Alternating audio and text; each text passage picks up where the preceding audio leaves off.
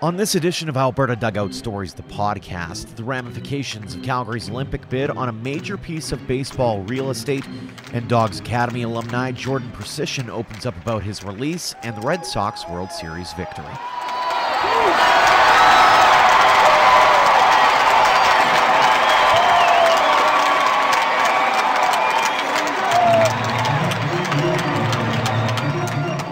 Welcome to episode number four of Alberta Dugout Stories, the podcast. I didn't do a very good job of introducing myself the last time around. Joe McFarland here. Ian Wilson back in the basement for another edition. Hello, good sir. Yeah, woohoo. Happy to be back. Yeah, I'm glad that you made the uh, trek all the way up to uh, the middle of nowhere, or I don't know, there's a meridian or, or something that you've crossed over. Uh, Yan- I just look for the Yankee. Normally, I don't look for the Yankee and go towards it, but Yeah, yeah. Uh, in this case, yeah, worked out. So we've got a, a jam-packed show for you on this episode, and it's all going to start with weirdly the Winter Olympics. I know that's going to sound weird, but here in Alberta, and in particular here in Calgary, it has been, needless to say, a, a topic of discussion for the last uh, number of weeks, I guess. And obviously, with City Council saying, or with the city saying no, it did beg an interesting question in regards to a very old, now decrepit Foothills Stadium. And Ian Wilson, you did a fantastic job of stoking the fire on this one on social media. Yeah, we had a lot of. Uh, there was a lot of uh, social media discussion on it, uh, and um, yeah, I, I, I, a little worried that we may have left the impression that, uh, or, or maybe made the relationship between the Olympics and the fate of the stadium too direct a link, which uh, you had some good discussion online about that as well. Um, but no, like the stadium itself, I think it was what 2013 when Yeah. City Council said we will approve um, giving it the wrecking ball and and uh, making way for other uh, facilities. And um, the, the discussion that you and I have had offline is that um, that's all well and good, but they can't even they haven't even funded the wrecking ball portion of things. There's no clear, um, really no clear plan for that area. I mean, I know there's the field house, there's discussions of a small arena and things like that. But what the Olympic debate did was reinvigorate that discussion specific to that area and saying, okay, here's, we've got rendering, artist renderings of what's going there. Obviously, Foothills Stadium is not a part of that. Here's what's going to be a part of that. And that's kind of what we were trying to highlight is that, okay, if you're voting la- yes to the Olympics, this is what's going to be where Foothills Stadium was. It's not saying that the Olympics caused this horrible demise of this uh, stadium that has not been used to the fullest for, for quite some time and is obviously in some need of love and repair and, and whatnot. But it's also to shine a light on the the future of baseball in this city and what facilities do we have for baseball? What facilities do we have that can host high end baseball? And do people care? I mean, And clearly they do, based off of some of the, the response on social media. And one of the things that I found interesting, and just to give a little bit of a backstory for those who weren't able to follow along, back in 2012, 2013, City Council was given uh, a recommendation for what is to be a field house. Now, the big issue with that field house is it is unfunded at this particular juncture. It is the city's number one most needed piece of infrastructure. Edmonton has three of them, for example. Calgary's still looking for their first. Uh, the issue became kind of in the back burner, I guess, over the last few years with the contentious Calgary Next project. And with that project, the the Flames brought forward an idea of bringing in a field house with the replacement for McMahon Stadium and the Saddledome. The issue kind of came to a head and disappeared thanks to uh, the city and the Flames not getting along on that front. And I did ask around, and, and this has been a discussion that you and I have had for quite some time now. Is what is the future of baseball in Calgary as the example because and especially affiliated ball because it, it foothills in particular has started growing weeds in the in the stands and no one has stepped foot in the press box and who knows how long and it's not a very well kept ah. building at the end of the day. So the question became well what's actually going to happen to it? We all know it's going to meet a wrecking ball one day. The Olympics would have given us an actual firm date range, I suppose, more than anything else. Now it's kind of left in the ether again. It is when the city gets some funding or when it gets its ducks in a row and it's good i'm there's a part of me that goes it's going to be a sad day when foothills does get blown up at the same time it's been about 10 years since it was useful and yeah there are teams that still use it but you know it, it was funny. I had a conversation with a couple of different people and they said the problem with foothills now is the groups that use it now never hit home runs in that field because you got 25 feet uh, outfield fences at 370 feet or 400 feet in dead center, and no one is hitting homers in there, especially if you're playing university ball. green monsters for everyone. you get a green monster. you get a green monster. Yeah, it's not not really conducive to that level of ball. And and I think there is an argument uh, or a discussion to be had that it's maybe too late and probably won't engage enough people about the historical significant significance of that site. Uh, in Edmonton last year, we saw alarm bells raised about the site of Remax Field, and uh, there's a, a long history there uh, when it was Telus Field, and um, uh, I'm forgetting the uh, legendary baseball name up John there. Ducey. John Ducey. Thank you, John Ducey Park. Uh, and so there's a little bit longer history at that site uh, that you can tie specifically to baseball. But in Calgary, you know, there's some sites downtown that uh, are historically relevant when it comes to baseball. Uh, for Calgarians, that site is relevant when the Calgary Expos were there, the Calgary Cardinals, uh, some Pioneer League teams, and then, of course, the heyday, the, the Pacific Coast League Calgary Cannons. And is that enough to leave that that site standing and just be like, hey, you know what? Edgar Martinez played third base over here. Yeah. Bret Boone was. We're going was to rename wheeling it to Edgar Martinez Field when he gets into the wor- into the uh, Hall of Fame. Yeah, no. Probably not. Uh, probably not for enough people. Uh, It makes me sad, Yeah. but but I understand that. Like you, it's it's prime real estate. Mm-hmm. You want uh, a functional, uh, useful uh, facility there, whatever is going to be there. And I think uh, so. There's the historical aspect that again, I think that's probably been decided. Yep. then you there's the forward looking aspect that is not just a baseball conversation because you see it with the Stampeders and the Canadian Football League and the infrastructure that they are working with there, and uh, which is right next to, for those unfamiliar, right next to Foothills Stadium. Uh, is what are what are, where when do we look at the future of of sport in this city on a on a major scale? We, even with the NHL, we've we're still having an arena debate, or there somewhere there's an arena debate. Yeah, yeah. we're not hearing about it, but that conversation is still going on. We can't get our ducks in a row there, and we can't seem to plot out a future for uh, for the Stampeders. We can't seem to plot out a future for baseball, which professional baseball, which again may not be as important to some people, but at some point, do you want to maybe look at, hey, let's have independent baseball. Let's have, hey, let's have the Western Canadian Baseball League of all of all entities come and play here. Uh, where are they going to do that? How are they going to do that? Or should they?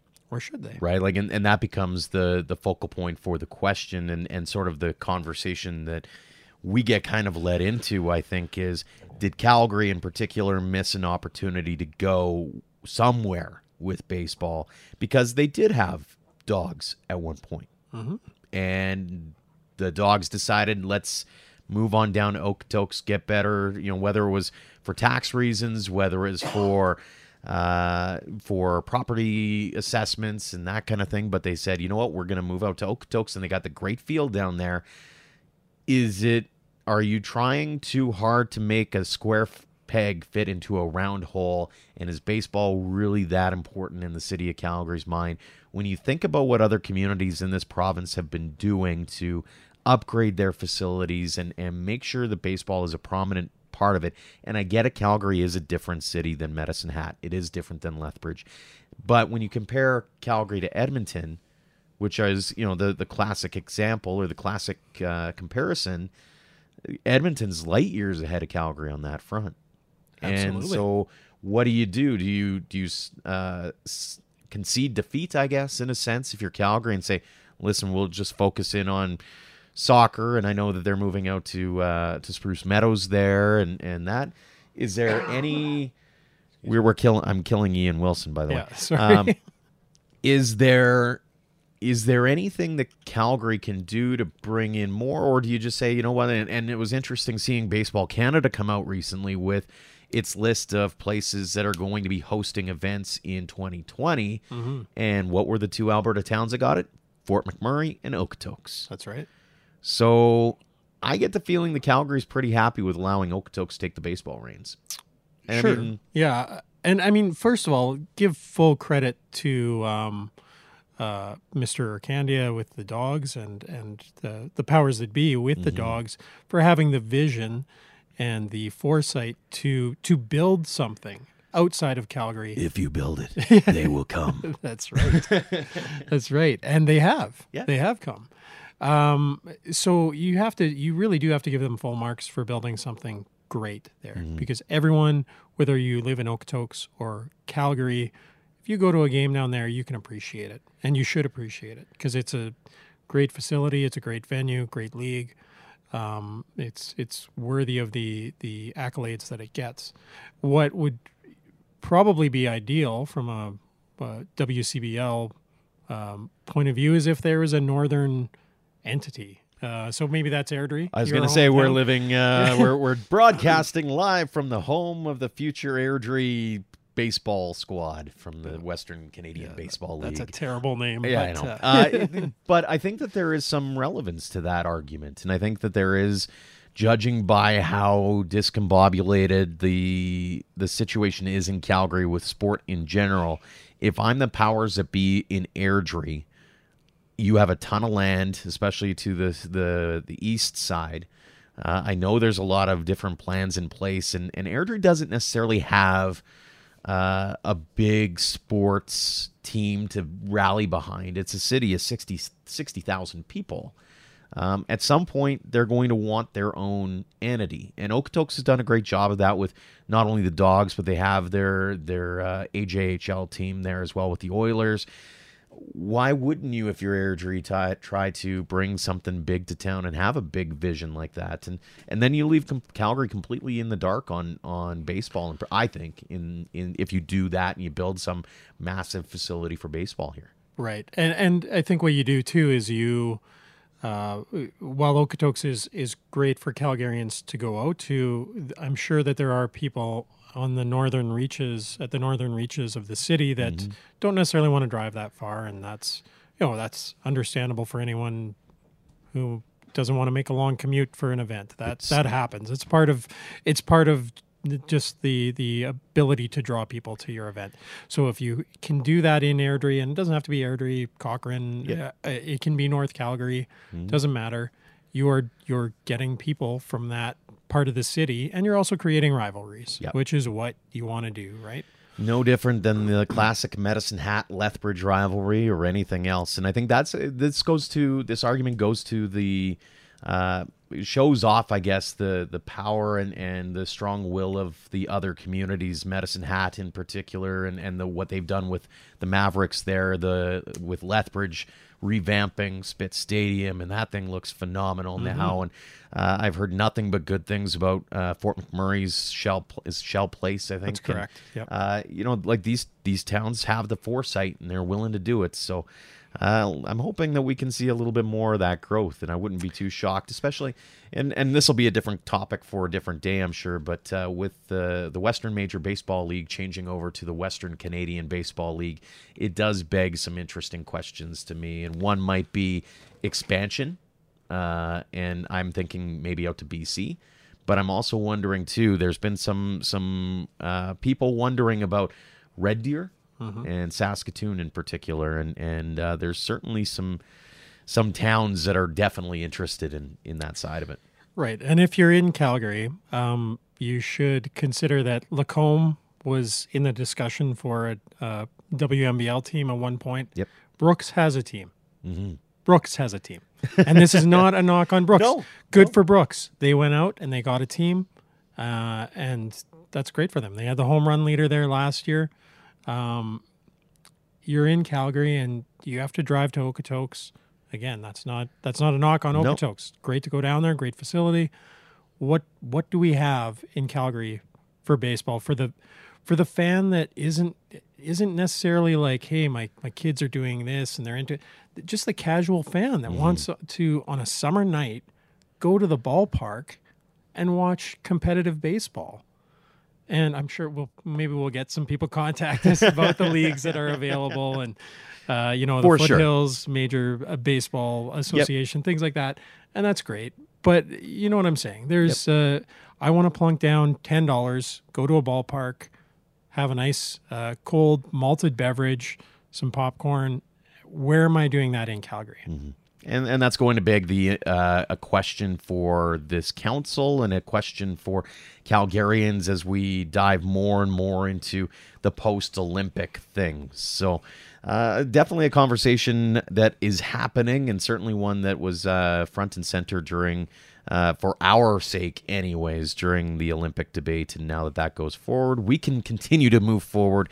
And we're going to take a quick break. And what we're going to do now is head on over to uh, a really interesting interview that you did with Jordan Procyshen. And he, it was a very frank discussion, I found, which was rather enlightening. Um, just from your standpoint, how did you gauge that interview before we get into it?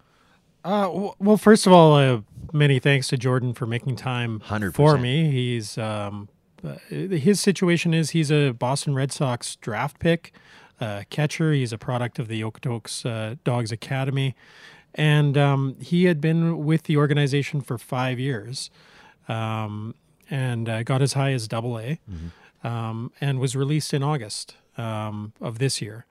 Uh, so that sucks. I mean, it sucks getting released. Uh, he said it was a mutual decision, which I'm I'm sure in many ways it was. I'm sure he wants to uh, see if he can get to another level with a different organization, and I'm sure the organization had their opinions about where he was at and where his his ceiling was. Um, he uh, so after he's released, you know, September rolls along and uh, playoff baseball comes along, and uh, sure enough, the Red Sox are in the. We knew they were going to be in the playoffs. Uh, we didn't know they would win the World Series, but they did. And he's got some some uh, teammates that he had played with that are there, and they're not just there doing that. Rafael Devers, I think we've heard of him. Pretty big, uh, pretty big pieces to that puzzle. Yeah, and uh, uh, Brasier, who's uh, like his former roommate. Uh, so he had some some rooting interest, and he wasn't bitter and jaded about uh, the Red Sox success. He was. He's like, yeah, I'm a Red Sox fan. I've been. It's the only organization I've known. Uh, I'm part of Red Sox Nation, and he was cheering along with it. And I think too, some of the coaches down in Okotoks, they had some uh, side bets going as to uh, you know who who they were cheering for. I th- Tyler Hollick, I think, is a former Giants uh, draft pick, so I'm not sure who he he was aligned with, but. So he was very candid about uh, just his rooting interest and where he was at with his career and hoping to continue playing. It's a conversation. Again, it's a pretty frank discussion, but a great one indeed. Uh, this is Ian Wilson chatting with Jordan Procyshen. This is Alberta Dugout Stories, the podcast. Well, I guess we'll start with um, just tell me a little bit about uh, about the release and, and was that something you saw coming? Was that uh, just tell me about that process and what what you, what you It um I, I kind of saw it coming. Yeah. It was a uh, it was it was a tough year. Uh, battled back from some injuries at the start of the season, um, and then I just I wasn't playing much. Um, and you know it was it was a mutual agreement between the Red Sox and myself. Uh, it just wasn't wasn't the right fit. Um, there was no future for me left with the Red Sox, and um, it made more sense for for myself to be able to come home to to see my family, see my friends, um, and then hopefully try and get a new start with a different organization. So tell me about that. What happens now for you? Are you just kind of in, refl- you know, kind of rest and reflect mode? Are you actively kind of shopping around? How does that work? Uh, so I, I had to wait for the World Series to end mm-hmm. uh, to be able to get picked up as a free agent. Um, so I'm just in, in talks with my agent. Just uh, he said the biggest thing is to, to let teams know that I'm I'm still looking to continue my career. Okay. And so I'm just waiting to hear back from him. I'm gonna continue to talk to him and figure out if you know we can we can get some teams to pick up my contract and go from there. Um, how's that? Is that kind of nerve wracking being in that, that spot? Like that's kind of the first time you've been in this position, correct? Yeah, this is the first time I've been uh, ever since the Red Sox drafted me back in 2014. I've been under, under contract with them. This is my yeah. fifth season with them, uh, so this is all brand new. It's yeah. uh, it's a lot of unknown. And in baseball, there's a lot of no, a lot of unknown as it is. Yeah. Um, but there's there's even more right now. Yeah. So it's it's a lot of it's the waiting game and just trying to figure out of what's best for, for myself and my life. You're pretty committed to, to keeping playing though, correct? I am. That, that, I am. Yeah. I mean, it has to be the right situation. Mm-hmm. Um, but if, if a situation comes along where I'm able to continue to play professional baseball, then I'm going to take it. Yeah. So it's uh, it's going to be very interesting this off season to yeah. be going through an entire off season with without a contract at the moment. Yeah. Um, so you're released by the Red Sox in, in, I think it was in August, right? Yeah, August second is when I was. World Series comes around. Are you cheering for the Red Sox? are you like what, what's that uh, like sitting there? Were you watching any of the, the playoffs? Yeah, yeah. I definitely watched the entire playoffs. There's there's some rivalry going on here in the office with the other guys. Yeah. Um, but no, I, I definitely was still cheering for the Red Sox. I mean, yep. a couple of the guys up there were my teammates throughout the yeah. years. I mean, I played with Devers for four years. I played with I played in room this year with Brasier. Uh, so I, I, know a lot of those guys pretty well. Yeah. So it's really cool for them to be able to experience that yeah. and to be able to watch them achieve the ultimate goal in baseball was, was really cool. Tell me a little bit about uh, Devers. I mean, he's one of the higher profile names. Uh, you know, certainly anyone in Red Sox land knows who he is. he's play, he played in, an active part in the World Series and the postseason and the regular season. What kind of guy was he, and, and what was your experience like with he, him? Uh, he's the ultimate clubhouse guy in the fact that he's going to keep everybody happy. Yeah. He, uh, our nickname for him was El Baby because he. he looks like an absolute kid. Baby yeah, face, you look yeah. at his face; he's got the baby face, and he's he's always he's always going around with a smile on his face. He's always yep. laughing, and I remember hearing about him my very first season. They're talking about this 16 year old kid from the Dominican who absolutely rakes. He hits home runs, unbelievable defense. And the first time I saw him, I was like, wow, this this kid is legit. Yeah. So the one thing I'll never forget was spring training 2017. We were both in big league camp together, and in big league camp, you you have to be smart in the clubhouse. Like you don't want to step on anybody's toes. And so when I talked up to De- talked to Devers, and I said, hey man, like when are you gonna make it to the big leagues? He goes, Poppy, Poppy, this year I need. and sure enough, I played. I started the year in Double A with him that year, and he yeah. made it up to the big leagues and yeah. has been a contributor ever since. Um, but that, that's the type of player in person that, that Rafi is, and he's a lot of fun to be around. Any other guys? I think uh, you played for a bit with uh, Benintendi as yep. well. Is that did you get to know him at all? I got to know Benny a little bit. I um, I played with him at the start of the season, 2016, the same year he made it to the big leagues. Um, but I didn't get to share the field with him as much as I would have liked because I got hurt. Yeah. Um, so he's another really good guy, good clubhouse guy. He, he keeps to himself a little bit more. Yeah. Um, but no, he's he's another really good player. I remember opening night, I think he went four for six with a couple of triples, and another guy that just opens up your eyes. There's yeah. something different about him, and he's he's a really good guy. But I getting to know him well, I wish I would have been able to get him a little bit get to know him a little bit better. Yeah. Uh, but since I wasn't there and I was hurt for most of it, it kind of kind of stopped that train. Fair enough. He had one of the uh, one of those highlight ca- that catch against Houston was ridiculous. Yeah, so. absolutely. That was awesome to finish off that game. Any other players you got to know? Either on the uh, was there any of the big league catchers that you uh, you probably got to know a lot of them pretty well. And what about the pitching staff? Any guys who pitched in the postseason that uh, that you got to know? Yeah, I get I got to know the, the catcher staff pretty well with uh, with Christian Vázquez, Sandy mm-hmm. Leon, and, and Blake Swihart. Yeah. Um, they all have their different styles of catching. Um, but one thing that they really preach in that organization is that you know everybody's battling each other for that top spot, but at the same time we're one unit. Yeah. So that's what I bring here with these guys um, is that they're willing to help each other out. So if Sandy sees something in my stance or with my glove, he was always willing to help me out.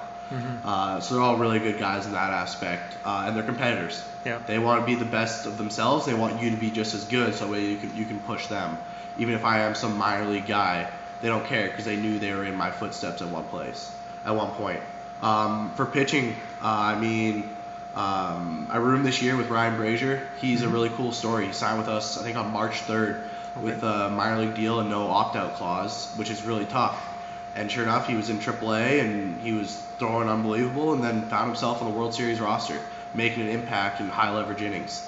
Uh, he's a really, really good guy. It's fun to fun to see that. Is you, as a fan, people only see the baseball aspect of it. They see, oh, he's really good at this, really good at that. Whereas when you get to know them on a personal level, it's yeah, he's really good at baseball, but he's actually a really nice guy off the field. He's a family man, this or that. Mm-hmm. So having those ties to to each of those players is really cool. Yeah.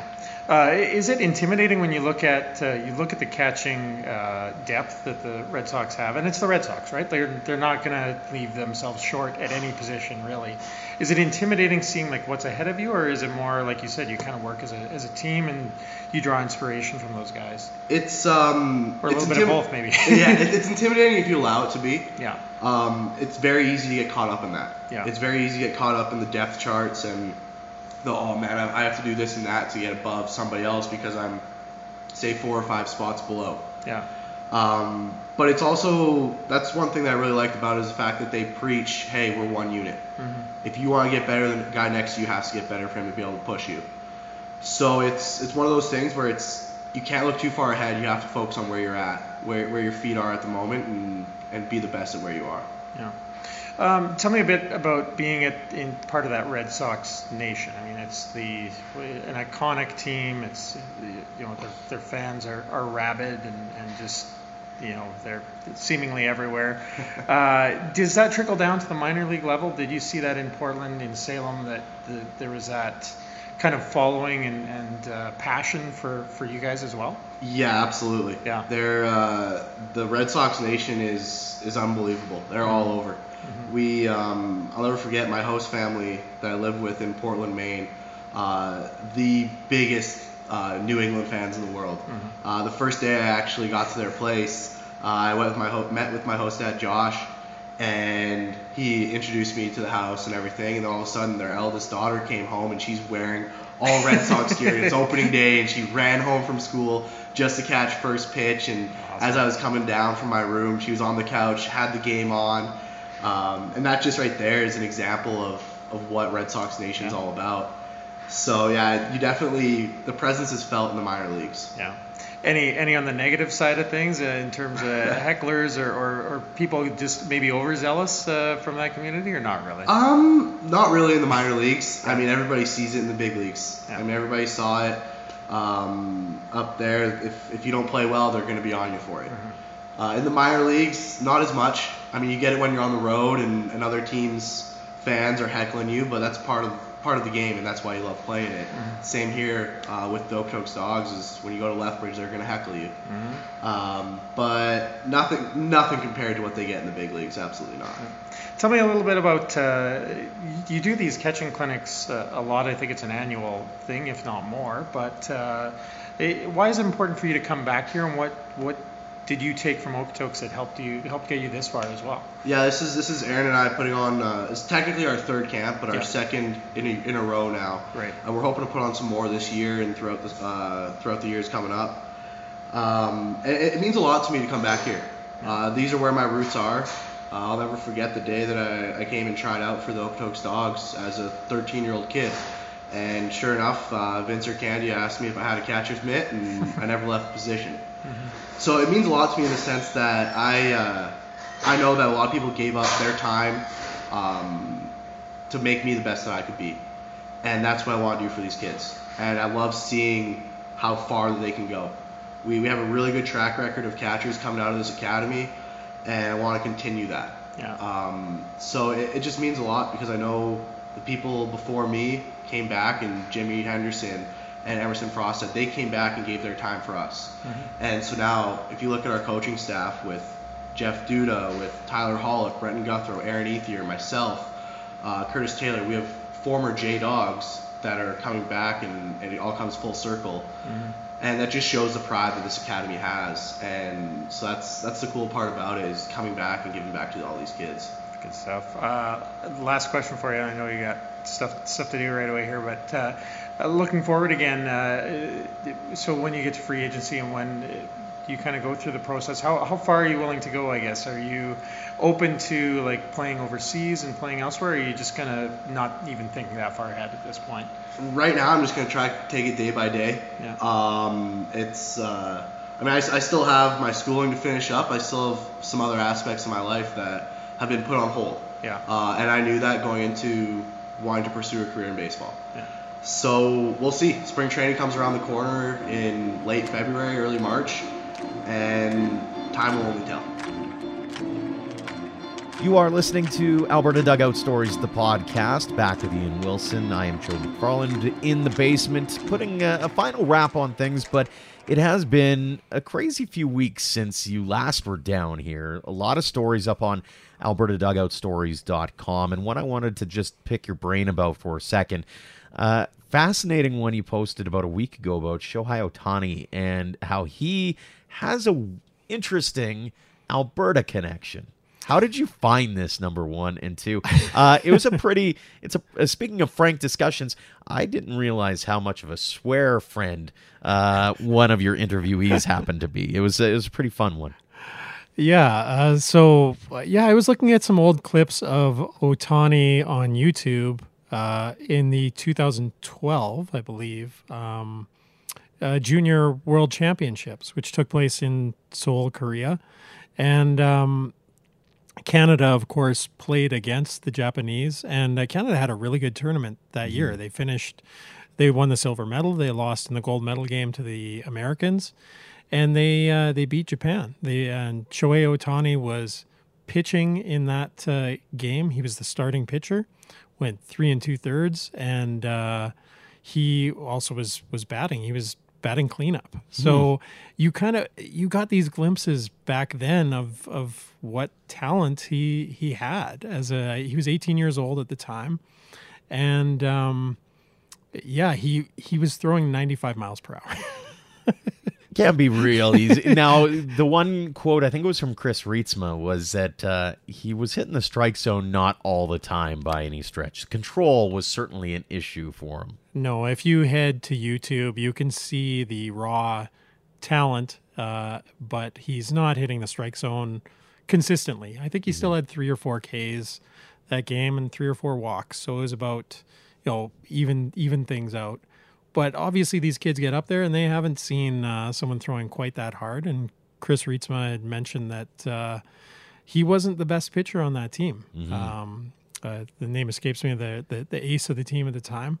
But um, so Chris Reitsma was one of the Alberta connections. He was a pitching coach for Team Canada for the junior national team, and uh, one of the pitchers uh, uh, from Spruce Grove, Logan Seafried, who is a uh, former Seattle Mariners draft pick. His brother was actually drafted by the Blue Jays as well. Right. Um, he's a character. He was, uh, yeah, he uh, he had some some colorful language at points of our interview, but just a, a great guy to kind of go down memory lane with, and one of those guys that he's he's out of the game now. He's Yeah. an electrician. He's a hunting guide, uh, and he he's not in baseball anymore. He doesn't really watch, doesn't really pay attention. So when I had approached him, I was like, hey, you know, it was it was a few months back, saying this this Ohtani kid, you you played against him. You, you what do you remember of him? And it was kind of fun to go down memory lane Cool. for him, uh, talking about that, and uh, he picked up the win. He got the win against Shohei Ohtani. So one claim to fame in his baseball career. I don't know. I wonder if he framed any baseballs from that tournament or anything. He said he had uh, oh, what was it? One piece of memorabilia that was hanging from a from a buck or a whitetail or I, I'm not a hunter, so I don't know the. But and I I'm pretty sure he was he was joking about uh, about that. But or maybe not. or maybe Either not. way, it's it's a fantastic story. Yeah. yeah. So they had their their brushes uh, with fame, and and I think it's it's. I would be pretty stoked if I said, yeah, I, yeah. I remember uh, playing against Shohei Ohtani. I beat him. Yeah. Yeah. yeah, yeah. he was okay. I was better that day. yeah. Just, just saying. And one of the interesting things was with the rules back then, uh, or well, I'm sure they still use these rules uh, in some leagues somewhere, and maybe they still use them in uh, international play. They start that game went to extra innings, Right, Which is when Logan uh, pitched, and they start runners on first and second with nobody out. Right. So Chris Reitsma had yelled this to to Logan, and he I couldn't write in the in the story because we're generally We're trying family. to be a PG 13 kind Yeah. of show.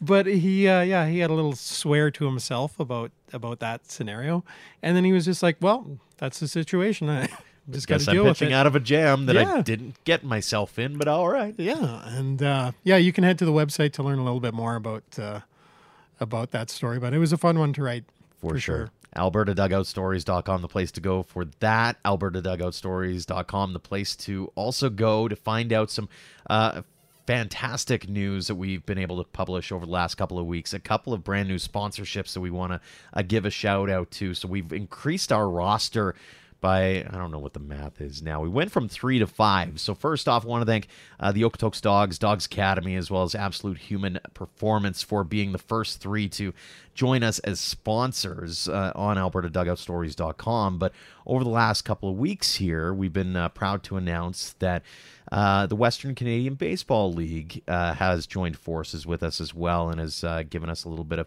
money to help us pay for some of the bills that we incur, including uh, some of the podcast equipment that we're able to use here and that kind of thing. And another one, and this wasn't a cash one, but something that we're going to kind of tease you with for next week's episode of the podcast is we have Easton on board uh, which is a, a pretty cool one that I don't know how you managed to find that one, but I'm I'm kind of impressed. Was that a, a random email that you got, or did you actually go out scouting Easton, saying, "Hey, come on, come on Uh, over here"? I'm sure that at some point, I, I mean, I hit up a lot of people a long time ago when we weren't as well known, or or however you want to term. yeah, when, When we, weren't weren't as famous. when we weren't swinging as big of a bat. Uh, and uh, no, they uh, they actually approached us. They they came to us, which is nice. Uh, a lot of our sponsors have uh, more recently approached us, and we're not we're not doing a hard sell to them. So Mm-hmm. I think that's a testament to what we're doing and the fact that they see value in in the work that we're doing, and we we hope that's the case. yeah, and a, and a definitely a testament to them uh, having the faith and, and understanding into what we're doing as well, and and uh, that's a it's a bit of a leap because I mean we just kind of it's it's not like this is our full time jobs by any stretch of imagination. It's just some, just something that we thought we'd have a little bit of fun with and see where it went, and here we are podcasting from my basement and and uh, writing a few stories here and there. So. Uh, that is going to put an end to the show. Like I said, uh, a little bit of a teaser for you. There's uh, some fun stuff coming up on next week's edition of the podcast. Uh, you're going to want to keep your eyes tuned to AlbertaDugoutStories.com because I think later on this week is when we will actually officially launch what we're going to tease. Yeah. we'll, we'll stick we'll stick with that. Uh, thank you all so much again for listening to Alberta Dugout Stories, the podcast. If you haven't already, you can subscribe on both iTunes and Google Play. If you don't mind, leave us a rating or a review as well. Those kinds of things end up helping us get more exposure on the national scene and makes them go into trending and all that kind of lovely stuff. So if you do happen to listen as far as this episode has gone, by all means, uh, drop us a line there as well. Uh, you can follow us as well Twitter, Instagram, Facebook, you name it. We got it. So, with that, another episode of Alberta Dugout Stories podcast. I'm Joe McFarland. He's Ian Wilson. Thanks for listening.